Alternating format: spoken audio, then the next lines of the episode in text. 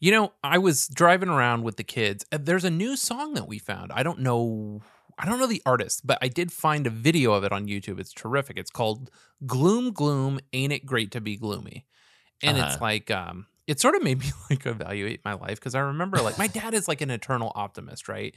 Like he's always like super positive, uh, kind of like you a little bit, like always, and like for some reason I was always like a little bit like too cool for school. And it is a bummer to see like Wes act that way. And I'm like, oh, come on, man, don't act like that. Um, and so anyway, he, at the first time he heard this song, he was frustrated because it's somebody who's singing and is like, oh, uh, ain't it great to be gloomy? I think I just caught a bug. Did you see that? Yeah. Are you watching me? Sick.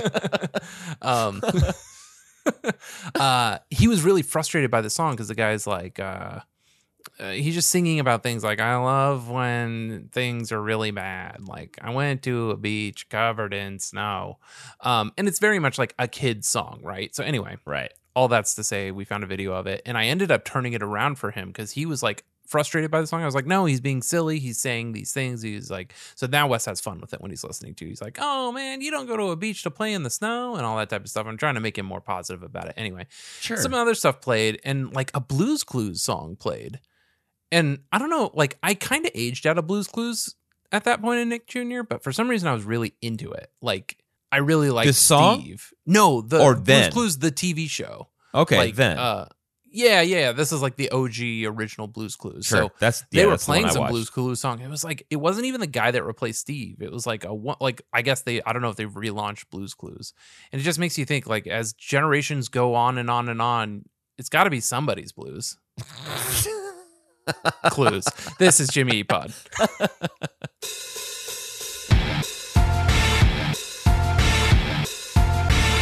really thought you were going to go with blues being the the feeling there, but that was a great yeah. Yeah. pivot. No, gloom. Uh, I would. Li- I, I like the gloom gloom song. It's really funny. Uh, I don't know what it reminds me of. It, it yeah. ri- reminds me of Oscar the Grouch. I think I nailed it. I, I think I thought of it today. I was like, oh, he's doing Oscar he, the Grouch, kind of like right because yeah. he's just so happy to be. Gross sad, and yeah. yeah, sad, yeah, yeah. So like, it's like, yeah, it's like oh, I live in a bog and I hate yeah, everybody. Why don't you, wouldn't you like to be miserable too? Come over here, like so. Anyway, that's what that is, dude. It's happening. J M J is in the studio. Dude, with the I'm loving it. Twofold. You know why I'm excited? One, why is this? Our pod is gonna live on to, to see yeah. another day. It's gonna at be least just that another much two and a half months. We get to sweetness in the middle. Um, and second, that means the Paramore record is done. So I'm so yeah. excited, dude. Are you fucking kidding me? That's coming out. Yeah, I've been that was my first thought. I saw J M J in Phoenix, and I was like, the Paramore record's done. They're done. He's he's moved on. Yeah, oh, that's amazing. Yeah. So uh, that's that's twofold exciting for me. Um, so unless- you follow Paramore pretty closely. How many albums have they had with the new bassist? Is it two? Will this be the second? Yeah, correct. Right. Yeah, because the self-titled one had him on it. I don't know the guy's name. Yeah, um, me neither. And then the latest one did not have him on it, and there's some drama there and all that stuff. So this will be the second record without him. Yeah. All right. I thought so. Yeah, he's a rapper now. And I, I saw, saw his video. Well, I saw his was, music video, man. It was rough. Wasn't it? I mean, yeah. I mean, I'm glad that he's following his dreams, but it just, you know, you kind of look at somebody and it's almost never like yuck a, somebody's yum, man. I'm I'm all yeah. about that, but yeah, um, it was just uh, hard was to see him in for that. For me, exactly. I think that's a good way of putting it. Yeah. It's Second of all, I left this. This is so very excited about the yeah. extension of the pod slash new Jimmy Eat World music. Now, one thing I looked at, and I did think there's a Patreon in, episode in here somewhere, is that they. usually wrap a record up a year before release. So are they going to fall out of their... Right now, they're on track to... We're February, right? Right. They're on track to finish this record this year and get it out. But I feel like they had wrapped up Surviving in October of twenty... In November of twenty eighteen. And it came out October twenty nineteen. So right. I'm not optimistic in that regard. And I know that they only have so much to do with it. Because Jimmy Eat World is that style of band that will finish their record and then shop it to labels and be like, who wants to put this out? Who wants to be, what? what is it? Because this is another one. Um, who wants to be the phonographic copyright holder versus the copyright holder versus the manufacturer versus the distribution. That's a, that's who gonna, wants to do all hands of this? Here. Yeah, I'm sure yeah. Rick has a hand in it somewhere. Rick Which E. Rick? Birch Enterprises. um, but uh, but yeah. Uh, so you're not you're not thinking it's going to come out in October then? Because that was my my Lindsay asked, she goes, when does when do you think the album's going to come out? It's possible. Uh, I'm just looking at their uh, my yeah, history, recent yeah. memory seems to make me think it's always like a year after they're like, oh, we wrapped up mixing and master, or you know, mixing and all that stuff, and then right. it's like a year before the record comes out, and it's always yeah. like, oh, and I feel like even I've seen Zach tweet like, oh, you know, it's you know whatever the label wants to do, and I think that was the whole thing with Surviving is like they were done, and Zach was like, I don't know, talk to the label, we don't have a date yet. Yeah, right. Yeah, we we so, did our job. Hopefully, they just go to the label like, look. If you want to release this, though, it's kind of got to be this year because we got a thing going, okay? Right. We're doing an every three-year thing. every and, three years. It's yeah. kind of our gig. So, second is not as exciting, but, dude, I've had this in housekeeping for the last few episodes, and I pushed it. What is your doorbell situation? So, you've got, like, a... Jeez, this is what you wanted? Jeez. I had the notes in my notes app. And I drew the little diagram, oh if God. you remember. You, and, this is what I remember from you. This It's a Walmart ring. That's what I remember seeing right, you yeah, say. Yeah. Um, okay. And I don't know. I don't know. I don't know anything about yeah, these yeah. brands. So here's um, what we did. We got. All right. Yes. We had we had a, a system put in. All right. A whole setup. And they said, hey, look, we'll, uh, you want to put in a doorbell monitoring device? I said, I see. Sure. This came with your house security system. Yes. They said, got and I said, it. Sure. I didn't do a bunch of research. I looked online and it seemed like yeah. Ring and Skybell had equally, yeah. you know, they had reviews that sh- about your, yeah. Oh, yeah. So that's what we went with with Skybell. And and what was it? We were talking and then people said, what's the Skybell? And then you oh, said, oh, it's a Walmart ring. Nah, yeah. my My biggest concern was not the branding, but mostly the doorbell situation. So if somebody rings the Skybell, your app, and the doorbell in the house rings? That's how we chose to do it, yes. Got it. But you had to get some piece of hardware that connected the Skybell to the doorbell. And it wasn't because we wanted... And the, only, the the extra hardware, it was a transformer, to throw more power to... Oh, because the doorbell essentially all it I have to charge needed. my Ring every couple months, and yours is powered by this transformer? Right. Got it. That, that is I've, smart. I would hardwire my doorbell I've never taken it off. Owned. Yeah. Right. So there's a, I don't know how many volts is sent to, yeah. I'm sure it's minimal for a doorbell. It's, you know, it's it's yeah. enough to light it and I then the connection. The, I use the five watt iPhone charger to charge the battery. Yeah. There you yeah. go. So uh, that's what was, and they said, well, we'll put in a new transformer. Boom. They put that new transformer in. So now when, when the kids were younger and we couldn't have the doorbell ringing, then we had it turned off. So now yeah. it's back on. So if someone Sweet. rings it, it rings to the Now main. What happens if somebody rings the doorbell that was that that came with the house? That is no longer there. This took this Got place it. of that. And that was yes. where I was confused the whole time. So, okay, here's, here, okay, this is how this started. So, going way back, I was visiting buddy Eric, friend of the pod, listener of the pod, and we parked at his house. I was super excited. I saw a newspaper. I threw the newspaper from the sidewalk at least twenty-five to thirty feet. It landed in this area. This it was basically where the door and the sidewall met, and it, it was just like Paperboy sat in there, and right. that was what a month ago. To yeah. this day, it still stands there. I took a picture of it and shared it with you, and you and you guys were confused, like what does the doorbell control? And I said that's the ring; it controls both. I didn't actually see the doorbell on the left, so they had a doorbell, the original one. They left as is, and then they had the ring installed separately. So that's what it was. I was confused. So ours doesn't have the original ring uh, doorbell, period. Ours but is his now house just does. His house does. And I don't ha- know what happens. You, right. Okay. I didn't get, get to test Eric that. For Patreon yeah, we got to get Eric on the pod talking about this, this damn doorbell situation. Yeah. I thought it was lit up. I don't know. Maybe there's no power to it. I have no idea. Right. Uh, and then, oh, I was just very surprised. Last week was a damage track, and we don't have damage clean scans, and we don't have surviving scanned in yet. Really? So that yeah. was the I was I was uh, I was just listening to our last episode. That was the potato quality scan, right? Uh, yes. Yeah. Yeah. yeah okay. All right. So we got to get that one in. But yeah, surviving. We don't have the artwork scanned in for. I don't know why. I have to find my surviving C D. Okay. Yeah. That's bad. Poor, poor, uh, yeah. poor on our part. Yeah. We'll get those. Yeah. So anyway, uh, this uh, any other housekeeping from you, Justin? No, no, I got nothing, man. I mean, we, we do have a new recording set up this week. Hopefully, it's transparent and nobody yes. uh, is noticing anything. Yeah. Um.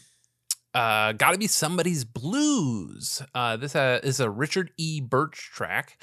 Uh. It has an ASCAP page. Um. Chase This Light is the album, track six of eleven, uh, released October sixteenth, two thousand seven, executive produced by Butch Vig, produced by Chris Testa and Jimmy Eat World, recorded at Unit two, which is their place in Tempe, uh, ri- written by Jimmy Eat World, singer is Jim, featuring David Campbell, Beck's dad, arranged the strings on this.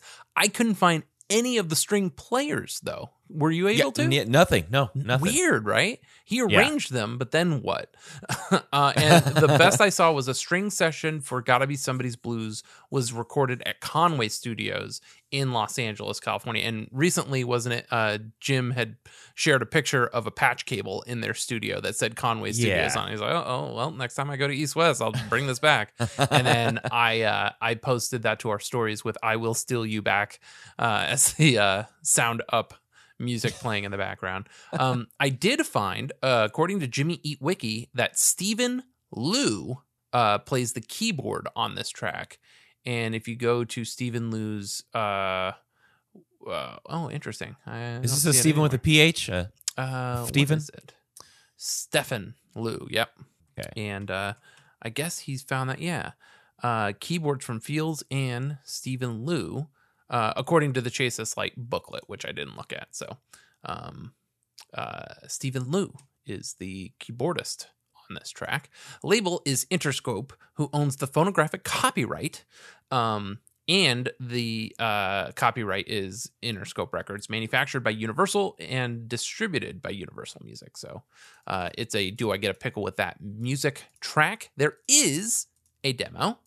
Uh, they've never played this live, as far as I could tell. Although I didn't do a YouTube search, but according to Set List F M, they've never played this well, live. Yeah, even in the in the uh, the community research that I did, there was someone commenting on how oh. maybe they'll get their act together and figure out how to play this one live. There we go. No notable so, yeah. high notes, notable low notes of F three and B flat two, uh, one hundred eight point three thousand listeners, six hundred fifty-four point seven Scrabble, thousand Scrabbles, and fifteen of those are me. How many are for you? I liked this album a lot. This is one hundred twenty-four for me. Oh, wow. That's which good. I was surprised. Yeah, yeah. I was surprised. Speaking of which, uh, a little digression here. Uh, the uh-huh. Last dot F M widget that I built out of copying Jason Tate's Chorus F M Last dot F M widget for the iPhone, uh, I you helped me set up on our server. So right. it's it's reporting all my statistics to a P H P file that exists on our server that this widget is reading as it updates. And I sent you a thing. I'm like, oh, it's not working right now. I don't know right. what I did wrong. What it was, Justin, is I didn't have Quiet Scrub. Quiet Scrub works, but you kind of got to open it every like couple weeks to get it to like send. I don't know okay. why it's not. Quiet Scrub is the scrobbler I use on my phone. And it's been uh-huh. way more reliable than Last dot F M ever has been. But you kind of got to open it every few weeks to get it to sync everything. Yeah. Once it synced everything, the widget started filling out. So okay, good. Lots of Doctor Yeah, Dre I, this past week. I'm looking. I'm looking at it right now. It's you. Oh, you can see so, that it. Uh, well, I'm only in. looking at the X M L. I, mean, I don't have. No, yeah. I don't have any idea yeah. of what these albums are, but. I'm sure a lot of it is that glum, glum, uh, gloom, gloom, yeah, ain't it great gloom, to be gloomy gloom. song, because it's been a lot of that this week. Awesome. So anyway, that was it. I had to get it scrobbling to get. Uh, okay. I, I had to update the scrobbles to get it to update the widget. Anyway, structure gotcha. is B flat major, six B Camelot, seventy-seven B P M, four forty-six duration, and this is the most futures they sound. To, sounded to me on Chase This Light. Uh, oh, yeah. Yeah. So uh, let's take a dive into these lyrics. This is on the Richard E. Birch page of the Chase This Light lyric book. So I read through the lyrics one time, and I've listened to the lyrics, not this closely, but I've listened to the lyrics. And my first note upon first read through was, this feels like Jim woke up from a fever dream and wrote down these lyrics. That's what I thought, mm. right? So very short-sighted of me, but that was my initial thought. Going through these, Uh, I don't know if I had mentioned to you later after my first uh, my first message to you that says, I think this is going to be kind of a light episode. I can't find much. I ended up finding a ton. And then going through the lyrics, I found that Jim was referencing some deep stuff. And so the title of this track has got to be Somebody's Blues. It's a slower track. I thought there was going to be some uh, some sadness, some introspection to this. Um, I didn't think it was going to be to this degree. So here we go. We'll start this with uh, verse one. I've broken the verses into two parts. There are four verses, but there's really four main points that we're going to touch on. And here's the first one is, let the water come. She's the only one I love.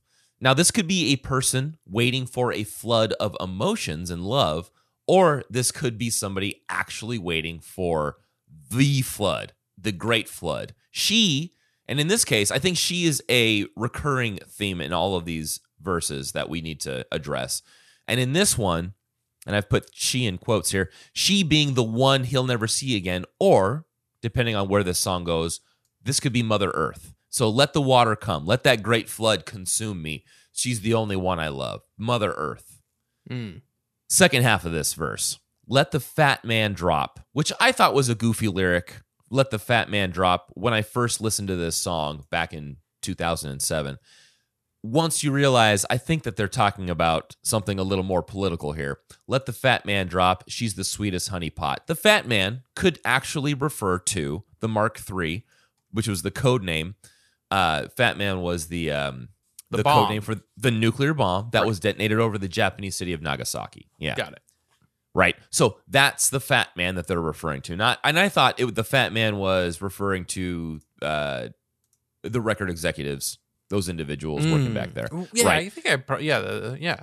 That was my initial thought, and I th- I still thought it, you know, the the big greasy the, mucky the, muck. the Fat Man with the with the cigar. I always thought that was kind of a goofy uh, analogy or lyric there, but no, when it's let the fat man drop, let that bomb drop, she's the sweetest honey pot. She could now be referring to the city of Nagasaki, um, mm. which was detonated after Hiroshima, right? And maybe that was the sweetest honey pot was the most effective place to make that statement and show, hey, Americans mean business. We have these bombs that are, you know, going to revolutionize warfare, et cetera. And so very intense now, now that we're talking about. First, we're talking about maybe a, a global flood. Now we're talking about global war. And then we come into the chorus here, which I think brings in this gotta be somebody's blues um, title, song title in here. Will they see the sky again? Who will sing their blues for them? Who lives and who dies? Will they wake up and kiss their loved ones again? You know, who's going to cry for them and their losses? Because we're over here, mm. let's say, uh, you know, let's say we've got, you know, World War um, two. And we're here over here cheering, but who lost their lives? That yeah. who's, who's not going to wake up this next morning and and go, you know, have his coffee in the morning? So that's what I think is is ringing true here is uh, this memory of who will sing their blues, who's going to cry for them, not us right now. Uh, then verse two. So now we get into this. Uh, let the factories rust. She's the only thing I trust, and maybe this is a reference to industrialization. Uh, abandoned factories, either because we've moved on or we're simply gone. Our our species has ceased to exist. And in this case, she is being that constant drive to innovate. Uh, and then we've innovated so much and cared so little for other people that we have exterminated ourselves by basically, uh, let's just go to the, the concept of uh, artificial intelligence. You know, we haven't created that computer program that's going to say, I'm going to wipe you out. You know, we always joke about, what was it, iRobot? Yeah. Was these intelligent beings that can realize so quickly, more than we could, faster than we could, that they could destroy us. And then what do you do then? How do you stop this thing that can think two steps, three steps, a thousand steps ahead of you? So let the factories rust. She's the only one I trust. Maybe she is that innovation or progression forward. Yeah. And this fourth, this fourth note here, I think, is very, very relevant right now is let the virus spread. She's the silk line. And th- I want to know, I, you said we don't have the liner notes for this. I do one. have we, the liner notes open, okay. yeah. So do you have let the virus spread? I have a, she's the silk lining in my bed, but it sounds like he says she's the silk line in my bed. She's the silk lining my bed. Silk lining my bed. Okay. Yep. Silk lining my bed. Uh, and this could be, and this is what I thought initially reading through this before going through any other websites, was perhaps this is the comfort or distraction when you're feeling your worst or you're sick. Like if you're on your deathbed, stricken with a virus, and the silk just feels so good and distracts you from what is happening and this virus spreading. Uh, and as we see in our days now, viruses could wipe out an entire species never to be seen again. It could also refer to a virus spreading and taking out all of these weaker people, and then we're here sitting in our silk-lined bed, you know, just enjoying this this feeling, this joy, uh, this distraction from all of the turmoil in our world. Uh, we're able to buy these things for ourselves. So a, a big disparity between um, thoughts here and then actual uh, individuals, human beings, humanity, Uh, with just two verses and, and four sets of these uh, these lines here from Jim. So then now we go to the chorus. So instead of will they see the sky again, who will sing their blues for them? Now it's will they breathe our air again? Who will sing their blues for them? Will those who lived uh, those lives, were they sacrificed? Will they ever be honored? Will they ever be remembered or mm. cared about? Uh, and uh, again, just kind of going back to just who cares about these people? Does anybody care about them? Which is which is a very important, poignant uh, moment in this. The chorus really, in two lines, just brings it back to that. Now, the last couple of verses here. When you're feeling moot, you can have your conscience all you want. So when you feel irrelevant or useless, think of all these people who gave their lives, who've lost their lives. Does that make you feel any more or less important? You can have your conscience all you want. Now, what do I you think, think if the word were when you when you're feeling moved... When you're feeling moved, when you, and I think, okay, let's say if it's when you're feeling moved, in that case, I would say when you have that moment, that thought of these people, this passing thought, oh, you know what, there were millions of people who lost their lives, huh? And then you go kind of, uh, you switch back and you and you have a second take and you go, oh, okay, you know what, I'm going to order that, uh, the uh, the tall soy latte, please. You know, yep. You're kind of, you have that moment of feeling moved, like you feel it for a moment. Uh, and then your conscience, uh, maybe that's how you justify it, is like, I still feel for them, but I'm living this great life now. So if it was it, when you're feeling moved, that's what I would say is that um, when you're feeling moot, I think you're feeling irrelevant or useless. When you're feeling moved, I would say you're considering them. And in this context, for a moment, when you're feeling moved, when you feel like, oh, man, I, you know, I kind of feel bad for them, but you're in this good space. Yeah. So is that what it says in the liner it's notes? It's moved in the liner notes, yeah. Okay, all right. But it, what's funny is there is like, it looks like there's two spaces before the word moved and three after. Like it's very oh, much really? looks like it's pasted in there. Oh, okay. Uh, yeah, you're right. So moot sounds very much like moved yeah. when you're hearing it in the in the song. So when you're feeling moved, you can have your conscience all you want. You can't say, and, and tell me this, are there any quotes in this? You can't say, I no, do nothing, yeah. Nope. Okay, uh, I think it's, you can't say I do nothing, comma, yeah, comma, I put it off. That's how I think it's They don't even phrased. have yeah in here, though, and he really? does say it. You now, there are, I'm looking up nothing. at Electable above it, and there are quotes there, so that's interesting. Okay. It's very much a, a choice not to have quotes there. Right, and I asked, my first question was, is it quoted here? So let's say you can't say I do nothing, I put it off. Uh, will you care for those people or just be another selfish human being that only cares about themselves? Which, yeah, you know, if if it's ever been more of a, a relevant topic now is, I think I saw it on Reddit. Um, somebody posted, the most unbelievable thing about these end of world movies is not the fact that this flood is going to end us or this great earthquake. It's the unification of the human human society. For real. That's the most unrealistic thing, is that we can't even get on the same page about. I was just thinking about that when wearing... we were earlier in the song. I was like, yeah, imagine like a like a World War Z type virus, like yeah, that was turning people into literal zombies. There'd still be people. they, they don't un, until they bite me. I'm not believing it. Yep. You know, that kind of a thing, and it's very frustrating. But I this line, you can't say I do nothing. I put it off. I, it's just kind of a. Are you going to do something about it or not?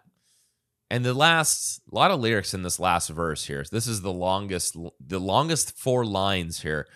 Where are you going to go if they come for you? Will there be someone left to sing your blues? And we'll talk about what these last four lines mean. If you were I don't know if you've been chomping at the bit to try to get to this whole relevant um, reference, but these last four lines really uh, bring into this this um, quote that I'll I'll read in a little bit. Where are you going to go if they come for you? Will there be someone left to sing your blues? What happens if you're the one for whom the bell tolls? Do you think that people will care about you? Will people cry for you? I think about this a lot where, like, let's say I just up and died. You know, there's people that I have that I've been close to that have passed away, and I think about them every now and then. Mm-hmm. Or maybe like a Facebook memory comes up and I go, ah, man, I remember Johnny, man. It's sad about him. But I don't, I don't sit there and think about his life. And if I was to pass away, I think people would do the same thing. They go, man, Justin, that that's kind of sad. And then they go back to their lives. Right. Because you, you can't really, you can't get hung up on that. You can't live in that, yeah. You can't live in that, but that's just the nature of it. You know, it's just, you're not, who's going to care about you? And the last couple of lines in the second uh, part of the verse four, uh, where are you going to run when they come for you? Which is very, I think that's very jarring. Where are you going to run when they come for you? Will there be someone to sing your blues? Remember all those who ran scared in the past, the ones who have actually done it, the ones that have felt it and then paid the ultimate price, right? Uh, not knowing if they'd ever see daylight again. What if that was you? Do you care for them? If you, I mean, it's okay if you don't. You don't have to care for them. You don't have you. It, it's not possible to care for every single person who's lost their life in the past. But uh, nobody, essentially, nobody will care for you. But yeah, the quote that I did want to bring up, and I'm sure you came across this. Uh, in fact, when I went to song meetings, this was the very top result, yep. Right? So Martin Niemöller uh, was a German uh, pastor, right? And uh, it wasn't like a poem or anything, but I think it may show up in a book like that. But there was a, it was like a sermon he was giving, and it's a quote, basically, that they've titled First They Came For. Uh, and it goes like this. First they came for the socialist, and I did not speak out because I was not a socialist. Then they came for the trade unionist, uh, and I did not speak out because I was not a trade unionist. Then they came for the Jews, and I did not speak out because I was not a Jew. Then they came for me, and there was no one left to speak for me. And it's a, it's a it's a quote that makes you think about individualism, thinking about yourself, uh, selfishness, and uh, all the people that, unfortunately, in our society, in our global community, have to give their lives uh, for progress. And it could be in good or or bad terms, but it's um, if you don't care about them, what's going to happen when it comes to your time? You know, yeah. When it's your time to. Uh, to answer. And so this this song is just, it's an extension of that that four line quote from uh Martin Niemöller, and uh, I think it's a very impactful song. I didn't know I was gonna get it, it was gonna be yeah. this deep, so going through the lyrics I was very surprised. Yeah, I came across that book of a uh, song meetings comment. Yeah, I, I guess it really in, does it's in very our true. Own little way. I'm glad we could give it a platform because that website's kind of dead.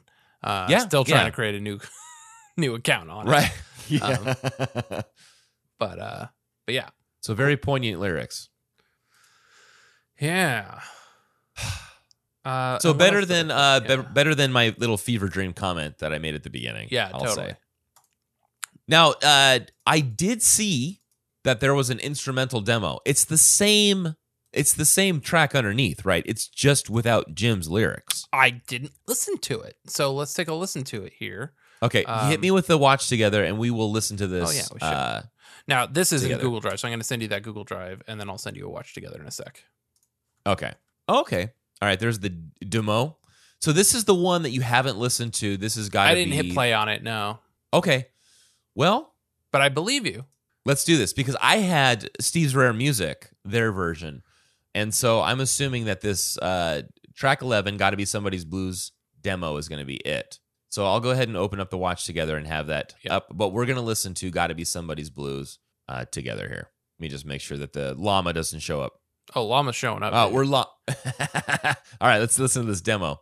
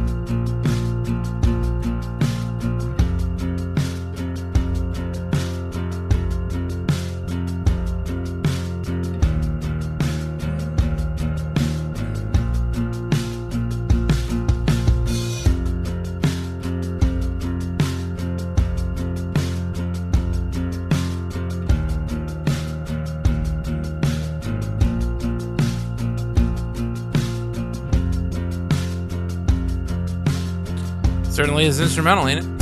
Yeah. So it does. It sounds to me identical to the original. Yeah. I mean, or, yeah. I'm sorry, the the uh, album. It track, had some keys so. in there and all kinds of stuff. So yeah, yeah, I guess it's not just a little bit low, uh, lower um, bit rate. But aside from that, it sounded fine. Very much, uh, not even a dem like yeah. demo quality. It just without the without the, the vocals yeah, right. on top. Now here's yeah. a question. This is yes. an aside. Uh oh, okay. That is playing. I was like, did you play that and watch together? Because I was looking at a black screen. I did not. No, that okay. was actually... Do you want me to play and see if it sounds any different? The instrumental demo oh, yeah, from sure, Steve's Rare Music. All right. I mean, it says let's listen instrumental to demo. But yeah. yeah, here we go. This is going to be Steve's Rare Music, and let's see if this is any different quality-wise. All right. There we go. Now I can see that you're uh, controlling. There we go. There we go. No count in, I guess. No, no. I feel like you really hear that Hammond B three in there. Yeah, very much. It's a lot more prominent.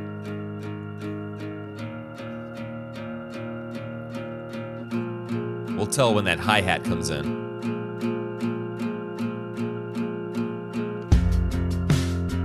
Yeah. It sounds like the same bit depth.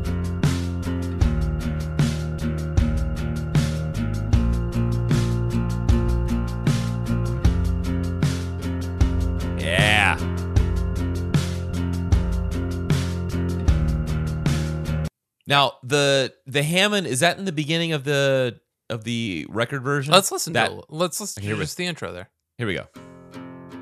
See how loud. Oh, it's oh, the violins. strings. It's the yeah. strings. That's what took place of that the organ. So there, it is a demo. Yeah. Yeah, it is. You're right. So they took that out. Yeah. Okay. Uh all right. So that sounds good. On that same subject, then, did you come across the Vimeo link of them mixing these strings? No. Check Hell this yeah. out. Listen to this. So I couldn't find this. I, I mean, I, I couldn't find it on YouTube. So this was on Vimeo. You, so you have to listen. I don't think this works on... Uh, see, does it work on here? Oh, it does. Let's see. Oh, see. Sweet. Oh, hell yeah. Wait till you see uh, Butch Vig in here. There he is. When you're feeling moved, you can have your conscience all you want. Pro Tools? And it's more tambourine than uh, like a one two on the uh, hi-hat. Yeah.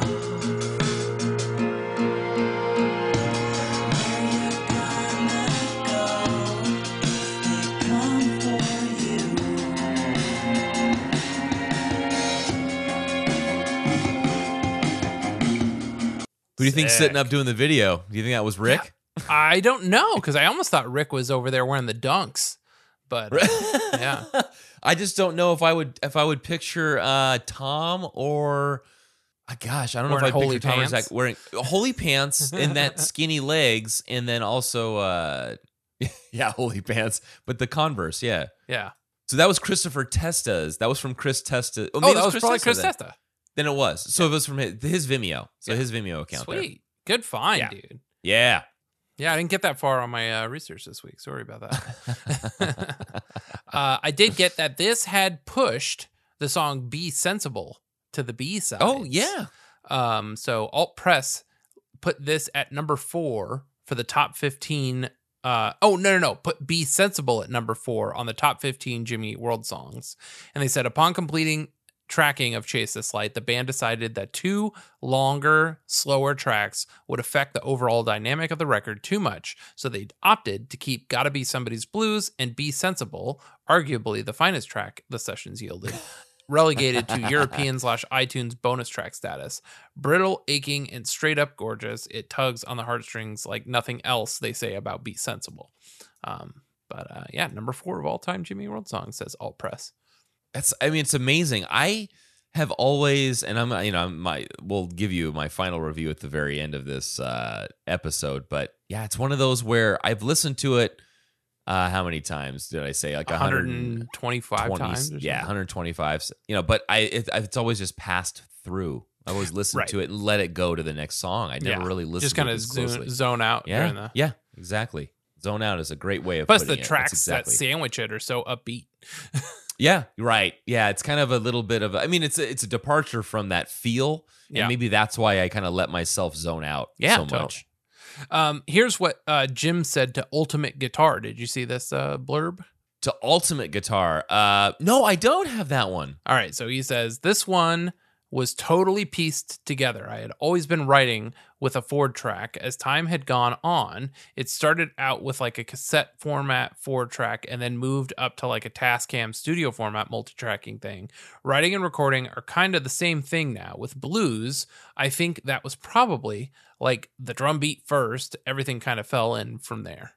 So that's what Jim had to say to Ultimate Guitar when talking about tracking this record and demoing.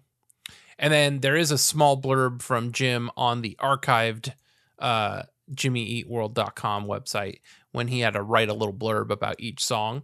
Reflecting on Gotta Be Somebody's Blues, Jim Atkins says it's a song about apathy. Oppression is an abstraction and thought of as someone else's problem until it's you that finds yourself defending your rights.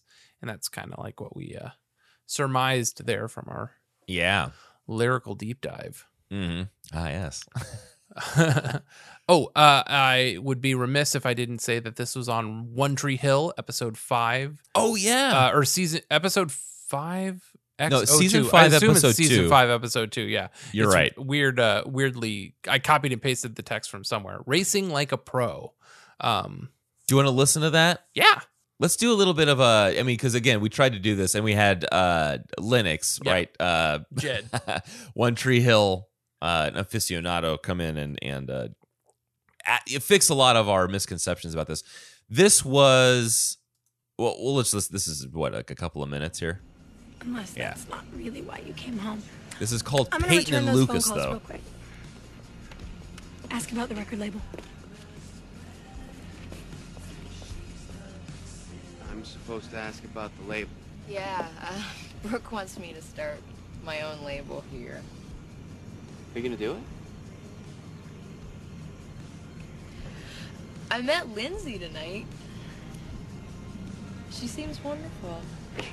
I love that it's in French. We've been together. Why didn't you come to the book signing in L A two years ago?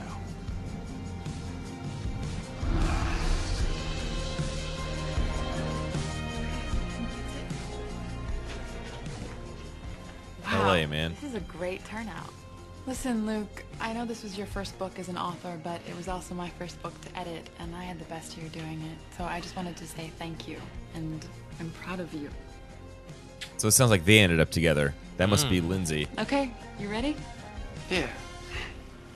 Oui. I guess everybody's here that's coming. Hi. Love that additive dissolve. Yeah. I knew we weren't meant to be.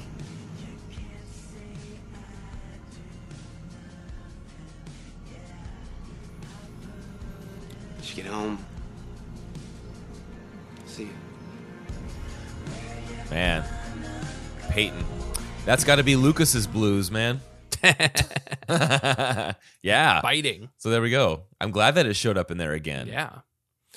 Uh, let's see. There's a consequence of sound blurb for Chase This Light that mentions this song. This always breaks my heart. Oh, quite possibly the band's worst effort. Ah, it all starts it. off so well with the big chorus of Big Casino, which is my like my least favorite song on the album, by the way, as well as the aforementioned Always Be and Carry You. But the highs of those early tracks are only met by the title track near the album's end. In between is the forced dark of Gotta Be Somebody's Blue and twenty-three ripoff Dizzy. They'd made better records and fortunately would make up for Chase This Light's transgressions with a superior record a few years later. This is just all over the place with its takes. Man. Um, yeah. Well, I was excited. I, f- I found several of these, but they were in good li- in a good light. They were, uh, for the most part, people had mentioned yeah. that this was a this was a very unique track, but then they resolved it to this positive light, putting it in this positive positive light. This was from News Nirvana, so October twenty-fourth, two thousand seven, by Sam King. Uh, article titled "Chase This Light." Jimmy Eat World takes the approach, if it isn't broke, don't fix it, with their sixth studio album, Chase This Light. Uh, goes on to talk about the initial uh, bits of this album. The album does contain one Outkast song, Gotta Be Somebody's Blues. Sounds more like Pink Floyd. Frontman Jim Adkins mm. calls the song the creepiest thing we've ever done. The track is conveniently sandwiched between the first and last five songs on the album. Wait, what is that? The first... Oh, I see. The first I see, five right and last middle. Five. I got songs? It. Yeah, I yeah, see. Correct. Right smack dab in the yeah, middle. Ex- exactly. They could have just said that. I got you. So it's conveniently, um, yeah. Since uh, World, since World's two thousand one multi-platinum album, they've almost disappeared before switching record labels in two thousand four. So, but they said uh, not necessarily a bad thing. Yeah. So from News Nirvana, uh, also I D S News, Indiana Daily Student, Jimmy Eat World, Chase This Light, grade B plus. October twenty-fifth, two thousand seven at four a.m. This was uh, auto-submitted. I had to make the uh, deadline there. Right. What does this one say? This one is, the, the formatting of this is terrible. The record's only misstep occurs with the wispy ballad, Gotta Be Somebody's Blues. Don't agree.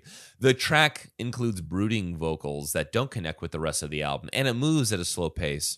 Jimmy delivers on every release, and whether or not you admit to liking pop music, it's impossible not to enjoy this band. Chase is an excellent addition to the Jimmy Eat World catalog and one of the most enjoyable releases of the year. Nice, man. Not the best thing. Yeah. Uh, you have any more? Uh, I have All Music. Tim Sendra says the only uh, song that hints at the mature sound of the last album being Futures was uh, The Moody and Dark with Strings, Gotta Be Somebody's Blues. Um, so Tim Sendra said that for All Music. Okay. I've got the Manchester Evening News. You don't say. Hello. Uh, Jimmy Eat World, Chase This Light, uh, in parentheses, Interscope. Emo Godfathers. Jimmy Eat World could be forgiven for casting the odd, rueful grin in the direction of the current crop of superstar bands who have achieved a level of commercial success so far denied to the scene's primary trailblazers. But like the popular Irish beverage, they're not bitter. They just keep putting out consistently excellent albums. Somebody had their thesaurus handy. uh, this was, what was this? Uh, posted October two thousand seven on the nineteenth. Uh, updated, though, uh, January twelfth, two thousand thirteen. What do they have to say about this? Oh, this is under the subtitle Catchy. Electable, Give It Up is another angry but deceptively catchy punk pop bounce-a-thon with a lighter-than-air touch, while the strings-infused Gotta Be Somebody's Blues is a gentle, understated killer of a song. So good things from Manchester Evening News. Uh, straight dot com. Is this from The Georgia? Yeah, The Georgia, straight dot com. Jimmy Eat World leaves the labels up to the fans by John Lucas, October third, two thousand seven, one oh three p.m. So it must have been in the middle of his workday, right before lunch. Um, the group gets even gets experimental on Gotta Be Somebody's Blues, which welds acoustic guitar strumming, a looping beat, searing strings, love that, and Jim Adkins' eerily half-whispered vocals into an un- slowly unfolding panorama of creeping paranoia. It is. This This is a very, it, lyrics or not, the song itself sonically is very creepy. Yeah. Um, I'll continue on this. This is kind of cool. Mind you, Jimmy Eat World fans who aren't inclined toward illegal file sharing won't be able to get their hands on any of these tracks until Chase Chasing This Light. Chasing little, the little, light. Yeah. Chasing, yeah, chasing the light. Uh, chasing this light comes chase this light was what it should be. Comes out on October sixteenth. That means those who come to the show scheduled for the first few weeks of the band's current tour will hear a few songs they've never heard before, but not too many. Uh, before I go back to you, quickly on Last dot F M, the shout box for Chase This Light as oh, an yes. album comes up. Winter is Broken, August seventeenth of twenty thirteen at uh, six sixteen in the evening. Not one of my favorites by the band, referring to Chase This Light, but Gotta Be Somebody's Blues and Dizzy are fantastic. I see. It's the shout box for the album, not the song. Exactly. God. Yeah, yeah, yeah. So it, maybe it's, uh, oh, that's, I'm sorry. So it wasn't, uh, when they're saying not my favorite, they're referring to the album. Yes. Got it. Okay. You have any more uh, track notes? I got a few. Uh, let's see. I ha- Oh, I had a Jimmy Eat Pod Theater. Uh, oh, which excellent. We've done before. Please. Um, Hello. This is uh, from uh, Scott Waldman. Did some weird article, and we're just never sure how to read these, but it's always yes. fun to give it a shot. So I don't know. I'll go first with M G, and you can be Scott okay. Waldman, I guess. Uh, Chase the Slight Man. Where do you think the band actually chased? What do you? Where do you think the band actually chased said light? Big casino. Gotta be somebody's blues. Give it up. Midtown Rules. I was in a band with one of those dudes. Uh, you'll always be. God, I wish I could hate you for the rest of my. Again, another underrated album. Now we are off to the big three. I don't get it, man. It's too either. Over the head. It's too yeah. over my head. uh, yeah, All right. Go ahead. So I've got from K X S C Radio. I was going to say, it sounds like a radio station. K X S C. October fifteenth, two thousand seven. New music, Jimmy Eat World album, Chase This Light, out now. Chase This Light, the sixth studio album from toe-tap-inducing band Jimmy Eat World, is out in stores today. Listeners looking for that great familiar sound from their previous albums like Futures and Jimmy Eat World, formerly known as Bleed American, will not be disappointed. Going down to this uh, commentary here. While Carry You, Dizzy, and the title track Chase This Light provide moderately slower tempos with less guitar than the aforementioned songs, the most unique track on the album is certainly Gotta Be Somebody's Blues. So they love this one. When the album's demo recordings were first leaked on the internet, this song was purely instrumental. With the official release of the album, however, much was added to the song to make it excellent. Uh, the slow and soothing vocals, mysterious lyrics, and the use of symphonic instruments made it my instant favorite. Hmm. Now stop reading and start listening. If you're a fan of Jimmy Eat World or alternative rock in general, there are no excuses. Chase This Light is a must-have. Nice. So K X S C had some good sing, good good things to say. Uh, that's that. That is good things. Uh huh. What else you got?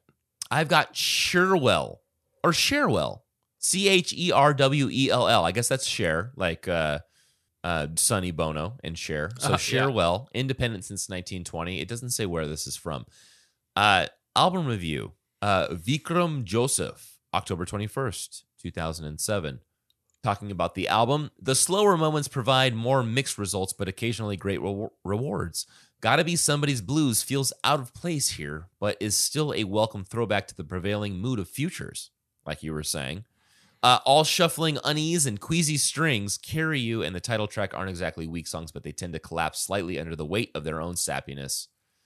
Um, but you're right. Talking about Gotta Be Somebody's Blues, just like you said, points there, Futures, and those uh, uneasy and queasy strings, man. Yeah. It, it, it, that's a great description for them because they're just kind of like yeah. Yeah. Uh, I got a... Last one. Let's say this is the last one. This is going to be from the Crimson, the Harvard Crimson. Oh, Harvard. So Jimmy Eat World, Ryan J. Meehan, contributing writer, October nineteenth, two thousand seven. Uh, zero stars. So I imagine they didn't even rate this. There's no rating on this anymore. I can't imagine that they, they would give this zero stars. Uh, to say that Jimmy Eat World's new album, Chase This Light, is bad doesn't really do justice to this invasive, rash-inducing organism that festers in the drain of alternative genre. I take that back. This asshat gave it zero stars on purpose. Check this out. Annoying pop rock zit poppers, Fall Out Boy, and Jade Nerd Screamers, My Chemical Romance also make bad music, but at the very least, their product, their products are aggressive in their mediocrity. Jeezy Creets, man, this guy. Who is this?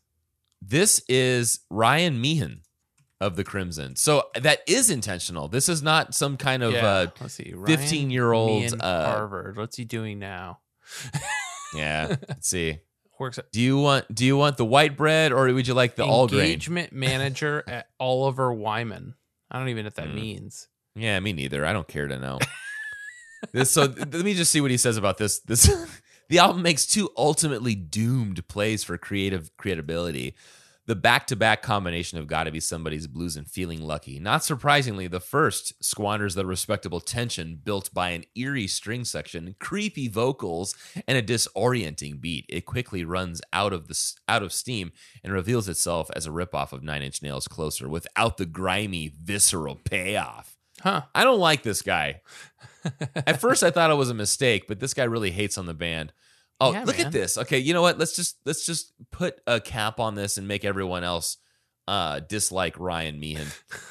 Uh, one one can only wonder about the motives behind releasing a record like this. Either the band is completely ignorant of their lack of any apparent skill, or they're merely going through the motions to put uh, the final nail in the coffin of their record contract. Either way, it's irrelevant. From the subpar album cover to childish songs like Dizzy and Firefight, all the variables of a band on its last legs are in place. two thousand seven may be the year Jimmy Eat World's name becomes ironically prophetic. The world is achingly close to eating Jimmy, bones and all, and I'm not sure anyone will miss them. Wow. Punk ass. I don't oh, get man. like a vibe from him at all on his uh, Instagram. Yeah, you know what, like, though? I bet you... I guess what, l- more lately, he's been a little bro-y. Okay. You know how like somebody comes back and like, let's say this was posted at uh, two thirty in the afternoon. This was on a Friday afternoon. Maybe he thought he was going to get to go home early, but he went down to, uh, you know, like California Pizza Kitchen and his pizza was incorrect. It just seems like he was having a bad day when you wrote this. Yeah. I'm going to give this, uh, this turd the benefit of the doubt. So that's what we have to say on the Harvard Crimson. Uh, Okay, here we go. This will be the last little thing I do because I, I did want to move something over to community that I had uh, ready to go. But this was from the wiki. So did you look at the Wikipedia page? Not the Wiki Eat World. But yes. Jimmy Eat Wiki. But yes. This is going to be... Uh, there were four mentions on the Wikipedia page. So the first one was uh, a string session was held at Conway Studios, which right. you mentioned earlier. Okay. The next one was, did you do this one? Uh, The song features additional vocals from Ross, Finn, and Jackson Adkins and Ava Lind, as well as bass from Fields. That was in regards to Electable. Oh, okay. Gotta Be Somebody's Blues is a dark song with strings that returned to the sound of Futures. Again, another thing you mentioned. Uh, the track talked about apathy and defending one's own beliefs, which was, I, I was interested in reading that after yeah. I did the lyric breakdown. Uh, defending one's own beliefs. I think that's the whole uh, conscience part of it. Is bringing that into it, is uh, defending your the fact that you're you're able to live another day, knowing that all these people gave their lives for our freedom. Uh, the next thing, t- two more things in here. After finishing the album, the group felt that by having two slow tracks would alter the album. You read that, right? Yep. Okay, and then the last one was that's it. So you got all you got through all those. Sweet. So I th- that's all my track notes then. Sweet. Uh, I only have a couple community things. One is Wise Guy Um, who was on the music subreddit, um, rated this track as a bass-driven brooder of a track. I really like the additions of the strings on the studio version. I included this track because it's unique when compared to Jimmy Eat World's entire catalog. I think that. That's true. Yeah. I think yeah. Uh, David Campbell being on there, being getting to be weird and do some weird stuff. I almost feel like he could get a little even more out there, like doing yeah. ins- in, in a really, really insane kind of crazy um, build. Uh, what is it? What am I thinking of? Oh, I'm thinking of Fun. That That is what this reminds me of. There's a Fun track that has uh, some stuff like this. It might be the title track on Dog Problems. If you're familiar. You're way more familiar with oh, Fun. Oh, not Fun, than I am. Not Fun. The format, the better Fun. Oh, uh, yeah, yeah. That's uh, early Fun. Yeah, yeah, yeah. uh, I want to say... Proto Fun. Yeah, exactly. I want to say it's Dog Problems. Let's take a listen to Dog Problems. Uh, a little bit of Dog Problems. I'm going to pull up enough of Dog Problems. This is so good. This was so up my alley at the time because I grew up doing theater, and this felt so musical theater. I'm going to jump to halfway through.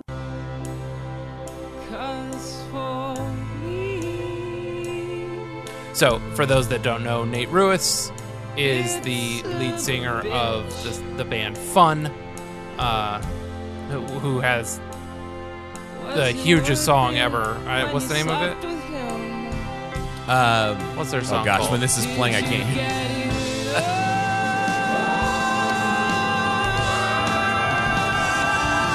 We Are Young. Yeah, that's the that that build right there. Yes, That's that was like very dissonant. Crazy like that. Oh, now I want to listen to the rest of this.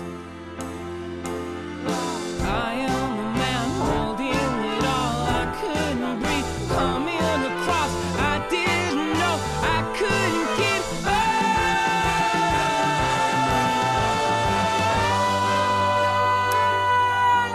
up. He is for believing you. Always be here for me. He is for ah, so good. I couldn't believe yeah, that was very how good that uh, record was the first time I heard it. Um, yeah. Nate is also a member of the Blink one fifty-five Nation, believe it or not. It's yeah. pretty great. He's such a great dude. What a cool, yeah. Uh, he is a cool guy. Has been on several episodes of, uh, even has a podcast with Josiah now. uh, it's terrific. And then second, this isn't even in Jake T. O'Donnell's top one hundred Jimmy Eat World tracks. No love. Oh, man. Bummer. No love from Jake T. O'Donnell. Other than Couldn't that, that it. is it for all of my community. Amazing. Okay. Like well, you know me and and uh, and going through Reddit, I've uh, I've yeah, come across a few. The first one, however, was uh, Chorus F M. Ooh. Uh, F F Tank. Just I know. A, a quick uh, little... uh, I think his name. Uh, yeah, F Tank. Yeah. Is it Frank? I almost want to say it's Frank. Yeah. And uh, I love his icon. So his his uh, label is prestigious. Oh yeah, and he's got he don't fuck around. He's got mother the Mother Nature album as his icon, which I love that yeah. uh, the surfer on that. Um, yeah, and uh, let's see, he's got a quote from Zach Jamos, which who said, uh, "But as long as we're being controversial, the only two songs I don't like by this band, barring the debut, are Get It Faster and Gotta Be Somebody's Blues." But F Tank says, "Big fan of both." And uh, and then Left and Leaving below that says, uh, in response to F Tank's "Big fan of both," I'm sensing a pattern here, haha. Ha. So, uh, you know, let F Tank like his songs, Get It Faster and Gotta Be Somebody's Blues. Yeah. So that was F Tank. Uh, Ella Bella Madella. Oh, classic. Two years ago. Haven't heard a lot from Ella Bella Madella. No. Was uh, a self-post titled "The Most Different," in quotes, different song. What Jimmy World song stands out to you as the most different to what you'd expect from a Jimmy song? For me, five five five seems like an obvious choice, which is so weird hearing two years ago and them talking about five five five. I swear it, Surviving feels to me like it was released just this past October. Ago. Yeah. Yeah, right? It was always in last October. Yeah, me. Exactly. It's never going to be different until this next album comes yeah. out. So Um, let's see, what did people have to say in this? Oh, Nez four seventy-seven says, "Gotta Be Somebody's Blues still just seems so weird to me. There's not the normal higher melody. It's all on a lower register. The strings are way different than the strings on other songs, and they don't really use strings that often. It felt really off on that album, and it's still different to me when I hear it on random." Which I get all of that stuff. It's Jim lower. You can hear Jim's harmonies, but they're so far back and they're not high. But, and, like, people don't, I don't know, this feels at home on Futures. So, like... Yeah, you're right. You're totally right. If this, like, played in context of Futures, like, it wouldn't be that weird to me. No, like, when, and when you get up to, like, Polaris yeah. on Futures, that's when I feel like it gets into that country where if I'm feeling in that mood, I'm going to listen to it. Otherwise, I'm, you know, I might just zone out and forget about these tracks until we get up to twenty-three. Yeah.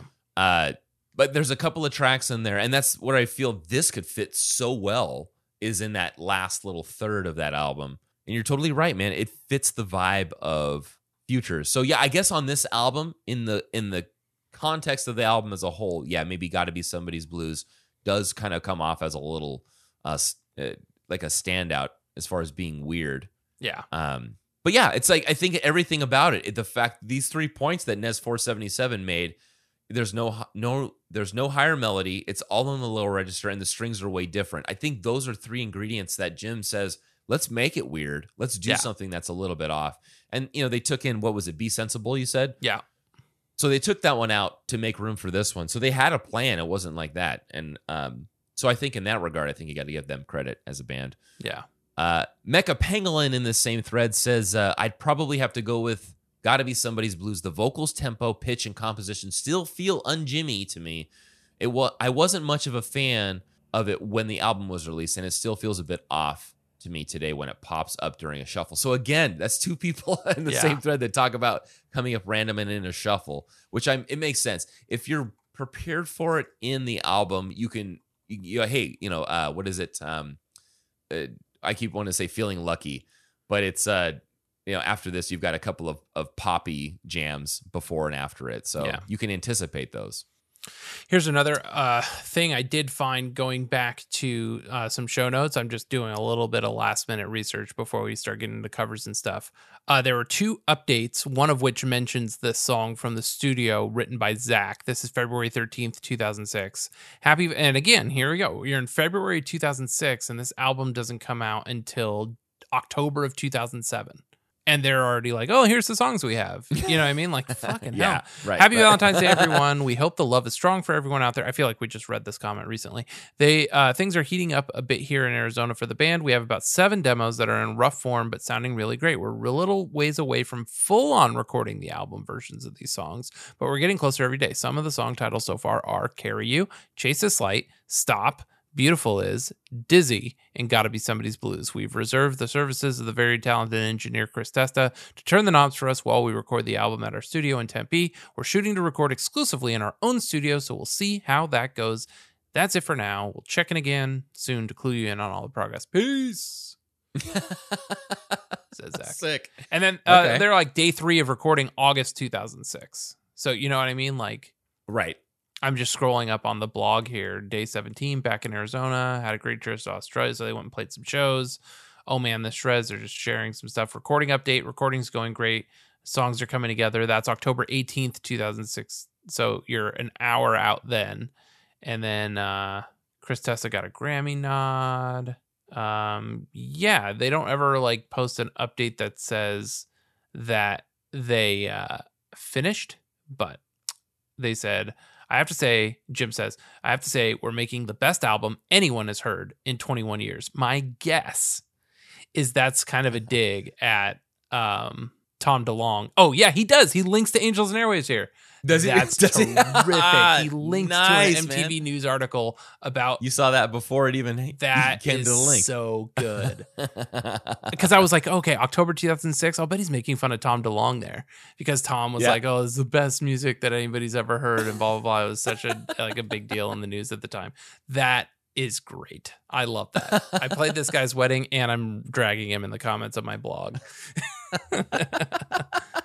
That's terrific. That's awesome, man. So that's a little bit more. Before you even read the link, you're like, I think this is what he's yeah. referring to. That's sure great. Enough, Angels and Airwaves. That's awesome. Well, what's funny is he says in twenty-one years, and my guess is that I think the quote from Tom was, "It's the best music anyone's heard in twenty years." So yeah, you know what I mean, that's great. What was Jim's twenty-one. Yeah, Jim said twenty-one. What a stinker. Awesome. Yeah. All right. Um, oh, this show, unfortunately, it's like bad. It's because, you know, the the again, the, with the context, uh, Pebble Swift's Worst of the Worst, Survivor, round seven, submitted two years ago. Welcome to round seven. Luckily, and it's it's weird because you have to read these uh, these results as a kind of, uh, it's a good thing that they're not the worst of the worst. Right. But uh, what they say is, uh, Gotta Be Somebody's Blues lives to uh, breathe another day. And uh, it's it was out in round six, so uh-huh. it was uh, twelve votes that said we're gonna get you out of here. The classic, uh, yeah, yeah. Lives to fight another day. Uh, the, oh, this was from Ju- the, uh, a new user here, Juvo Serret. Oh, uh, with a surviving tag on here in this self post. Got to be honest, I didn't like five five five at first, but I've listened to it a few times and it's really grown on me. And then down here, the Green Turkey says. It's the red herring of the album, just like Gotta Be Somebody's Blues was on Chase This Light.